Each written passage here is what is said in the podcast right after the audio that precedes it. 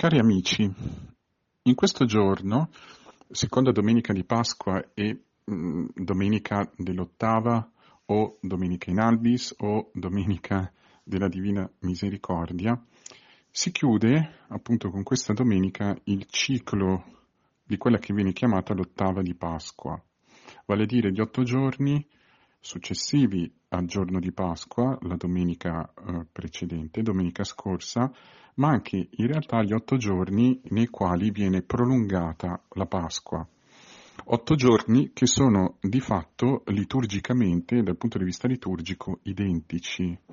perché in tutti questi giorni la liturgia esprime il prolungamento della gioia per la Pasqua, ma anche per così dire, una sorta di meditazione prolungata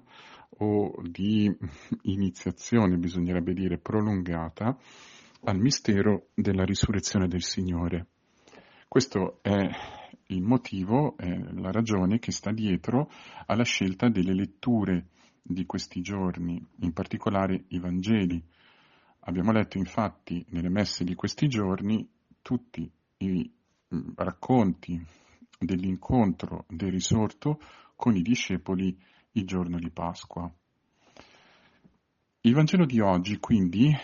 lo possiamo, mh, mm, che appunto comprende i versetti 19 e 31 del Vangelo, nel capitolo 20 del Vangelo di Giovanni,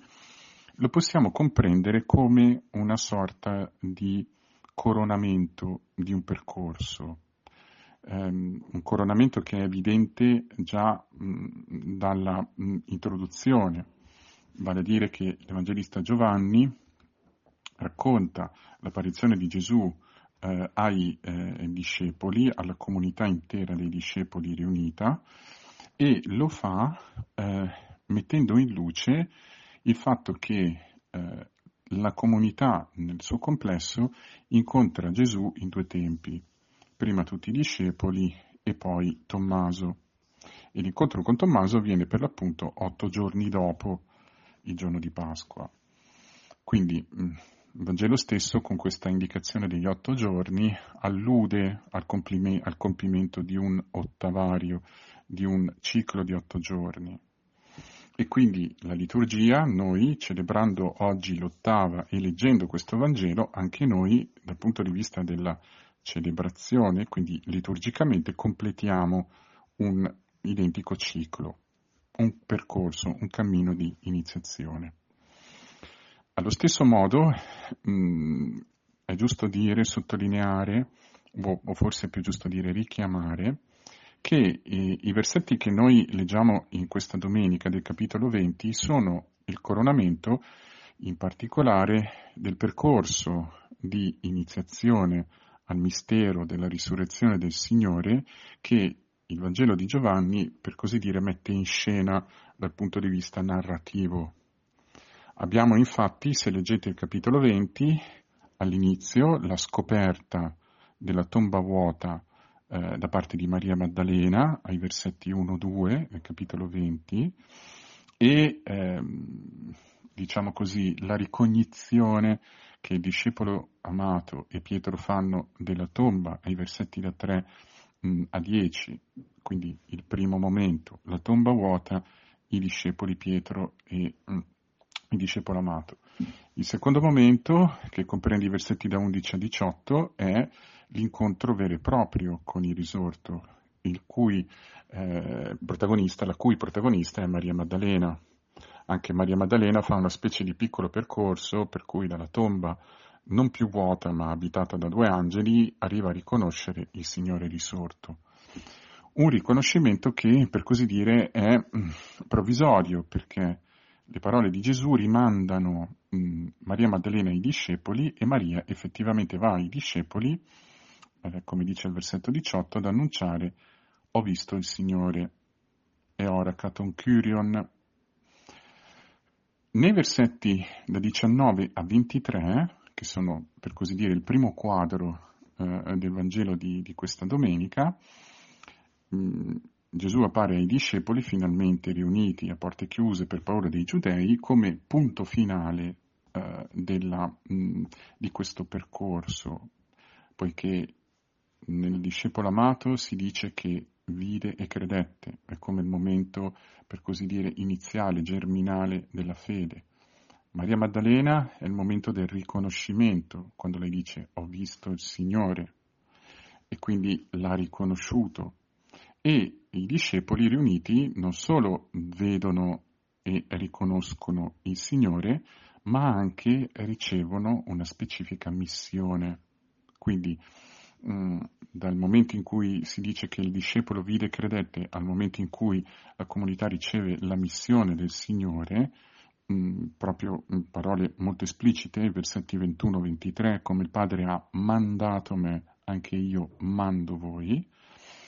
eh, c'è effettivamente da un momento all'altro un cammino.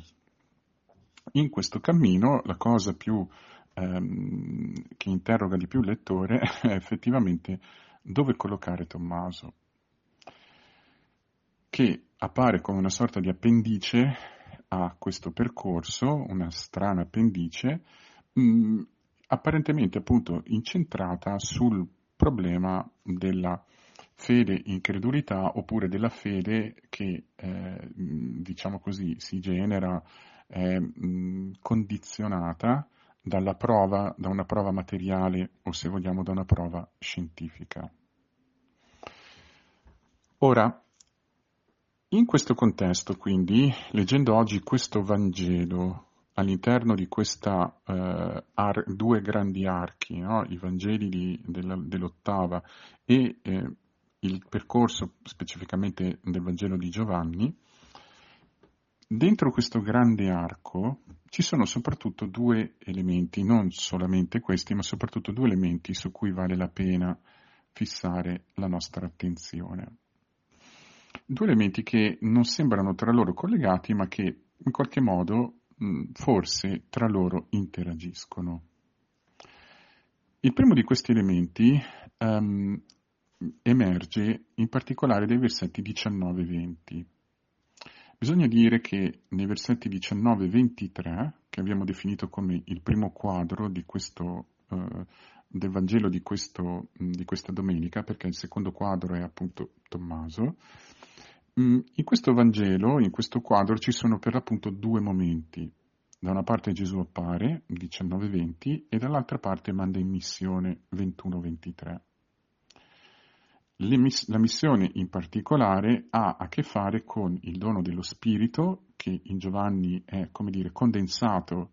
nel giorno di Pasqua, quindi mh, c'è una probabile differenza, c'è una differenza con il racconto lucano per il quale l'invio dello Spirito viene dato appunto il giorno di Pentecoste, e il, il dono dello Spirito implica la missione de, del perdono di fatto. Mm, invio dello Spirito, missione e perdono sono tre parole cardine di questi versetti 21-23. Quello che però attrae la nostra attenzione è come Gesù appare ai discepoli. L'Evangelista dice che Gesù appare mh, mm, ai discepoli stando in mezzo. Um, chiaramente qui tralascio, sarebbe anche da spiegare, ma tralascio questo fatto che Gesù, eh, tralascio parzialmente il fatto che Gesù eh, appare com- quando i discepoli sono riuniti a porte chiuse. Eh, il fatto che Gesù appare in questa condizione non è solo una maniera per mh, sottolineare la condizione totalmente nuova in cui si trova Gesù dopo la risurrezione ma fa anche riferimento evidentemente ad un altro particolare, cioè i discepoli sono chiusi o le porte del luogo dove, eh, dove stanno i discepoli sono chiuse a causa della paura. Quindi eh, tutto quello che è accaduto, la risurrezione del Signore, la mm, crocifissione, quello che i discepoli hanno testimoniato o davanti al quale sono venuti meno, ha lasciato la paura. E Gesù è come se passasse attraverso la paura. In ogni caso appare in mezzo, dice pace a voi e mostra le mani e il fianco. Il saluto pace a voi viene ripetuto quando Gesù manda in missione e viene anche ripetuto quando otto giorni dopo appare mh, mm, ai discepoli, ma in particolare a Tommaso. Questi tre elementi, stare in mezzo, augurare o comunicare la pace e eh, mostrare le ferite alle mani e al costato, sono di fatto tre gesti che richiamano un unico centro, un'unica realtà. Vale a dire, la pace, partiamo da, questo, da questa espressione qua, che Gesù dichiara ai discepoli, l'Irene o lo Shalom, è di fatto quella condizione che la scrittura descrive come una sorta di riconciliazione universale. La pace in questo senso non è il frutto di un'azione diplomatica, di disarmo, di, eh, non è in senso stretto un'azione politica, non è un'azione, diciamo così, che nasce da un accordo di non belligeranza, come tantissime volte si ripete. La pace biblica ha al centro, al suo cuore, un'azione di riconciliazione che parte da Dio. Dove c'è la riconciliazione prima c'era un conflitto, quindi questo conflitto viene appianato attraverso un atto di perdono gratuito. Quindi il risorto comunica la pace, non solo l'augura, potremmo dire così, perché la pace è per eccellenza il dono pasquale, è la realtà che la risurrezione del Signore instaura, una realtà totalmente nuova, poiché l'uomo non vive, per quanto si sforzi, non vive in un mondo eh, pacificato o dove domina la pace. Non vive in un mondo dove le tensioni, i conflitti, le difficoltà, ma soprattutto direi i conflitti, sono stati in qualche modo appianati da un'azione di misericordia, di perdono, tale da andare a scardinare la radice dei conflitti stessi. Nella persona di Gesù risorto, che sta in mezzo, quindi che occupa eh, una posizione particolare, la posizione, diciamo così, eh, di chi il Vangelo eh, la definisce mh, di colui che serve, però potremmo dire la condizione mh, di chi sostiene, si potrebbe dire così, la condizione di chi mh, raggiunge, sostiene e dà vita a tutto il resto del corpo, non solo la posizione di comando, ma la posizione chiamiamola di sostegno. E mostrando proprio le ferite, e mh, mostrare le ferite richiama certamente la croce, la morte violenta, l'azione del peccato, ma in particolare l'azione del peccato sconfitto. Vale a dire che Gesù, consegnandosi volontariamente alla morte, ha lasciato per così dire agire su di sé la morte, ma ha come capovolto la morte attraverso un atto, una parola di perdono, di amore totalmente gratuita, un perdono e un amore che sono stati più forti e quindi hanno detto una parola che va più in profondità, più in là, per così dire, della morte e del peccato. Quindi mostrarsi in questo modo e mh, augurare o comunicare la pace e stare in mezzo richiamano tutti alla medesima realtà della riconciliazione universale. Questo fatto è molto importante poiché la gioia dei discepoli che riconoscono, anzi vedono il Signore, e sono le stesse parole che i discepoli dicono poi a Tommaso, mh, mm, al versetto 25, gli, gli, dicevano gli altri discepoli abbiamo visto il Signore, le stesse parole di Maria Maddalena, e oracamenton curion, questo riconoscimento è qualcosa di più, o questa gioia è qualcosa di più di ritrovare una persona amata che si credeva persa per sempre quindi di ritrovare la presenza di qualcuno a cui si è affezionati e da cui non si vorrebbe essere staccati. È riconoscere che nel corpo di Gesù, nella sua persona, del figlio di Dio certamente, ma nel suo corpo e nella sua persona è stato creato finalmente una sorta di ponte tra l'uomo e Dio, una riconciliazione definitiva, definitiva. Quindi questo è un punto centrale mh, mm, che certamente spiega anche come mai il contenuto della missione ai discepoli nei versetti 21-23 sia proprio il perdono, perché dal perdono eh, donato gratuitamente nella persona del figlio, evidentemente scaturisce il perdono che poi i discepoli, quasi prolungando l'azione del Signore, devono eh, comunicare, devono comunicarsi tra di loro e devono comunicare in generale a tutti gli uomini. L'altro elemento però, insieme a questo, che colpisce di questo Vangelo è chiaramente mh, legato alla vicenda o al personaggio di Tommaso. Tommaso che ai versetti 24-25, che sono per così dire due versetti che fanno da ponte tra quello che accade, eh, l'apparizione ai discepoli nel giorno di Pasqua e l'apparizione ai discepoli e Tommaso otto giorni dopo, in questi versetti, infatti, versetti 24-25, ripeto, Tommaso si presenta o viene descritto dall'Evangelista come un incredulo radicale, o meglio, come una persona, è abbastanza sottile il discorso, che accetta di credere a quello che gli dicono i suoi, mm, potremmo chiamarli confratelli, condiscepoli, che gli dicono appunto abbiamo visto il Signore, crede, afferma di voler credere solo a determinate condizioni. E la condizione, se ci pensate bene, è che non sia sulla base della parola dei suoi mh, condiscepoli, ma attraverso un'esperienza diretta, personale, quindi senza mediazione. Un'esperienza diretta che viene appunto, un brano celebre,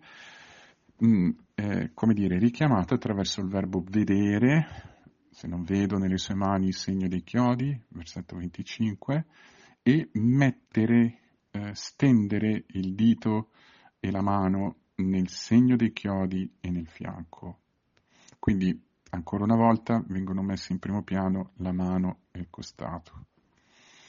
E, um, come dire, una, una focalizzazione su un particolare del corpo di Gesù che troviamo anche nelle parole di Gesù stesso, quando poi appare a Tommaso, versetto 27. Metti qui il tuo dito e guarda le mie mani, tendi la tua mano e mettila nel mio fianco, e non essere incredulo ma credente. Mani e fianco, gli stessi che sono stati mostrati da Gesù ai discepoli. Le parole di Tommaso sono state intese in vario modo e mh, la comprensione di questa resistenza così forte nel testo greco è ancora più forte di quello che appare nella traduzione italiana, appunto, non crederò mai, mai e poi mai se non faccio questo, possono essere intese sia, o sono state intese, sia come espressione di incredulità, nel senso forte, mh, vale a dire che Tommaso esprime la posizione di colui che solamente di fronte ad una evidenza, chiamiamola scientifica, verificabile, comprovabile, inequivocabile, accetta di credere, che è ovviamente una posizione molto problematica, oppure viene espresso, Giovanni,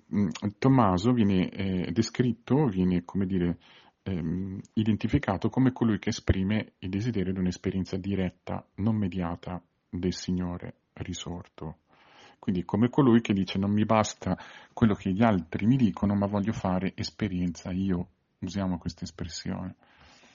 Mm, alla maniera, per esempio, eh, in cui Giobbe, eh, nel celebre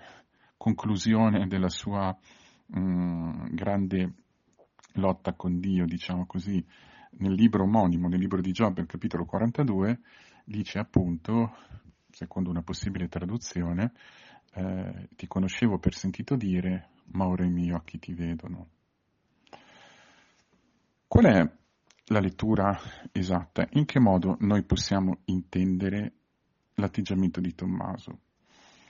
Non bisogna tacere, passare sotto silenzio il fatto che Gesù mh, in qualche modo lo definisce incredulo. Al versetto 27 dice non diventare eh, incredulo ma credente, eh, non diventare oppure non essere, come è stato tradotto nella nostra Bibbia, cei. Quindi in qualche modo Tommaso potrebbe essere una persona che ha un atteggiamento, è tentato dell'incredulità, Allo stesso modo noi sappiamo, leggendo il Vangelo di Giovanni, che Tommaso compare in due passaggi abbastanza famosi del capitolo 11 e 14, in dialogo in qualche modo con Gesù, come mh, espressione di un atteggiamento, di una posizione particolare. Capitolo 11, eh, quando Gesù deve decidere di mh, andare in Giudea a risuscitare Lazzaro, sapendo che i giudei cercavano di ucciderlo, mh, in quel momento lì, di fronte alle dimostranze dei discepoli e di fronte diciamo, alla determinazione di Gesù di andare comunque in Giudea, a un certo punto Tommaso commenta, capitolo 11, versetto 16, dicendo andiamo anche noi a morire con lui. Una frase strana, potremmo chiamarla sospesa, che nella lettura del testo di eh, Giovanni può risultare volte, di volta in volta autentica, ma anche ironica o ambivalente, comunque sospesa, e che mh, ha al suo interno la parola morte. Andiamo anche noi a morire con lui.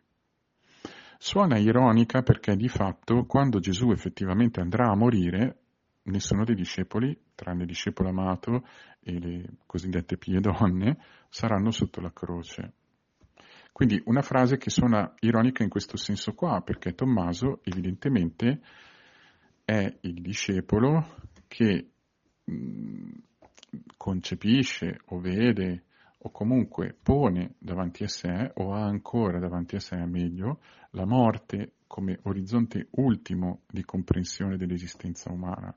Vale a dire che al di là di quello non c'è niente, che la vita umana è attraversata e definita in tutto e per tutto, in ogni aspetto, da questo misterioso, misteriosa, chiamiamola certezza, quella di dover morire.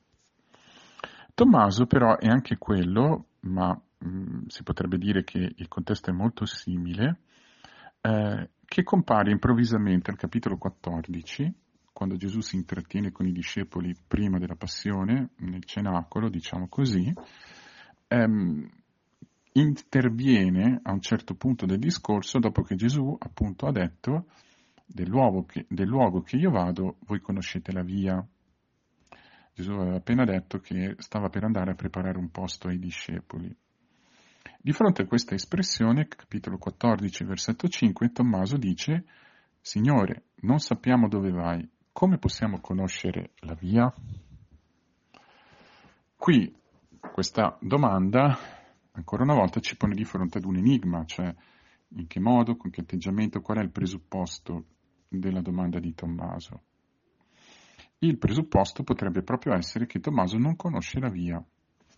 non sa dove va Gesù e non conosce la via. È come la posizione chi, per, della persona per cui la via che Dio vuole intraprendere per scardinare il mistero della morte, questa via è ignota. E non solo, è ignoto anche il dove, poiché appunto eh, tutto viene in qualche modo circondato, concluso e definito appunto da questa misteriosa certezza, come abbiamo detto. Quindi le parole di Tommaso, eh, il giorno di Pasqua, di fronte alla um, affermazione, di fatto dovremmo dire alla testimonianza dei discepoli, potrebbero proprio essere intese come le parole di chi non vede, le parole di chi eh, nelle mani e nel costato di Gesù non vede il segno della riconciliazione e quindi di fatto l'instaurazione di un modo nuovo di esistenza, dove non c'è più la morte, poiché riconciliazione universale vuol dire questo. Ma sono le parole di chi in qualche modo ancora non vede oltre quello. Le parole, e non è un caso che Tommaso si chiami Didimo, cioè gemello, vuol dire gemello nostro, sono le parole di chi appunto non vede, non vede oltre. Mm, per il quale l'orizzonte fondamentale, ripeto, dell'esistenza umana è la morte. Per questo è molto sorprendente, ma straordinario, il cambiamento che fa quando Gesù appare. Questa è una scena celebre, lo diciamo tutti gli anni, è stata dipinta o rappresentata in molti modi, molto spesso accentuandone la fisicità, come se Tommaso appunto avesse toccato e visto, avesse verificato con le sue mani che effettivamente le cose stanno così. Quindi il discepolo diciamo che ha visto soddisfatta la propria brama di dimostrazione scientifica o la propria brama di esperienza diretta del mistero della persona del risorto. Di fatto, senz'altro, mh, Gesù qualifica quello che, Giovanni, quello che a Tommaso è stato dato come un vedere. Al versetto 29 dice perché mi hai veduto, non perché mi hai toccato ma perché mi hai veduto, tu hai creduto. Il versetto uh, 29, tra l'altro, è estremamente difficile. Mm, ha ricevuto diciamo, un trattamento piuttosto largo dai commentatori perché è abbastanza complesso, per niente banale. In ogni caso, così com'è nella traduzione della CEI, mh, mm, l'esperienza che Tommaso fa è vedere. Oti e oracas me, di nuovo questo verbo, che è il verbo di Maria Maddalena è il verbo dei discepoli. Quindi in qualche modo Giovanni Tommaso ha fatto la stessa esperienza, cioè ha visto, non semplicemente riconosciuto che la risurrezione è davvero caduta perché ne ha avuto le prove assolute, oppure perché finalmente ha visto con i suoi occhi e quindi, diciamo così, non deve rifarsi a nessuna mediazione. Tommaso ha riconosciuto nella persona di Gesù la riconciliazione universale ha riconosciuto che in colui che è tornato dai morti, ma che non è semplicemente un ehm, cadavere rivivificato, non è un'esistenza mh, di, di, una persona che come Lazzaro esce legato, ma è stato sciolto definitivamente dai lacci della morte, in questo c'è la riconciliazione, c'è un canale di comunicazione, c'è un ponte nuovo tra Dio e l'umanità. E quindi, e qui concludiamo, si, capi- si, capiscono ancora meglio le parole che Gesù dice subito dopo, il versetto 29. Beati quelli che non hanno visto e hanno creduto. Parole che, eh, espressione anche difficile perché potrebbe anche essere tradotta, beati coloro che non vedendo, eh, che non vedono ma credono, una parola che comunque è un'espressione, una beatitudine di fatto che può fare riferimento a diverse cose, qualcuno per esempio la interpreta in riferimento al discepolo amato, che sta appunto all'inizio del capitolo 20, che è il punto d'inizio. Anche il discepolo amato non ha visto Gesù direttamente ma ha creduto. Bisogna anche, anche dire che eh, al capitolo 20, al versetto eh, 8, in realtà l'Evangelista dice che vide e credette, quindi in realtà c'è un vedere. Probabilmente queste parole fanno appunto riferimento alla densità eh, di significato proprio del verbo vedere, che come tutti sottolineano è un verbo assolutamente centrale nel capitolo 20 di Giovanni, poiché è tutto giocato su questo vedere.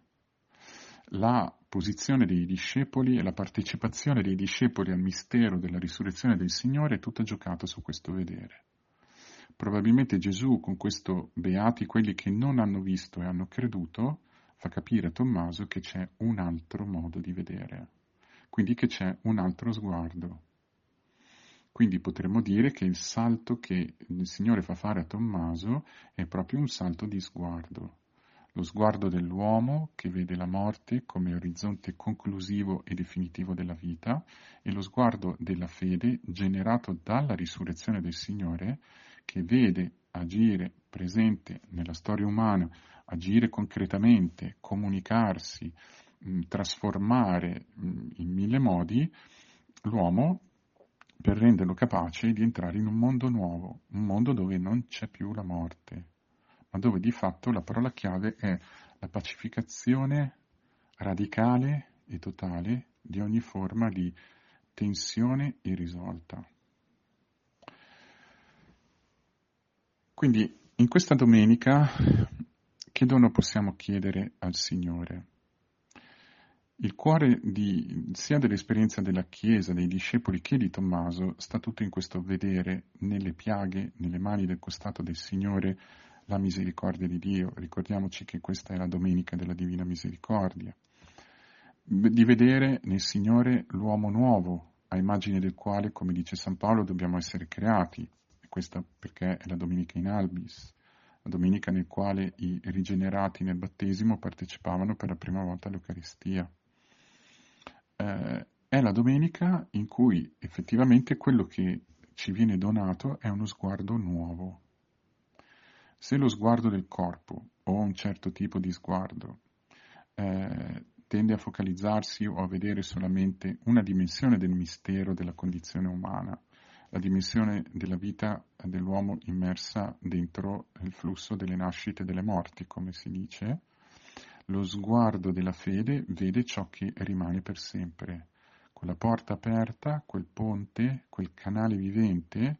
e um, appunto come quella via nuova e vivente, come la chiama la lettera agli ebrei,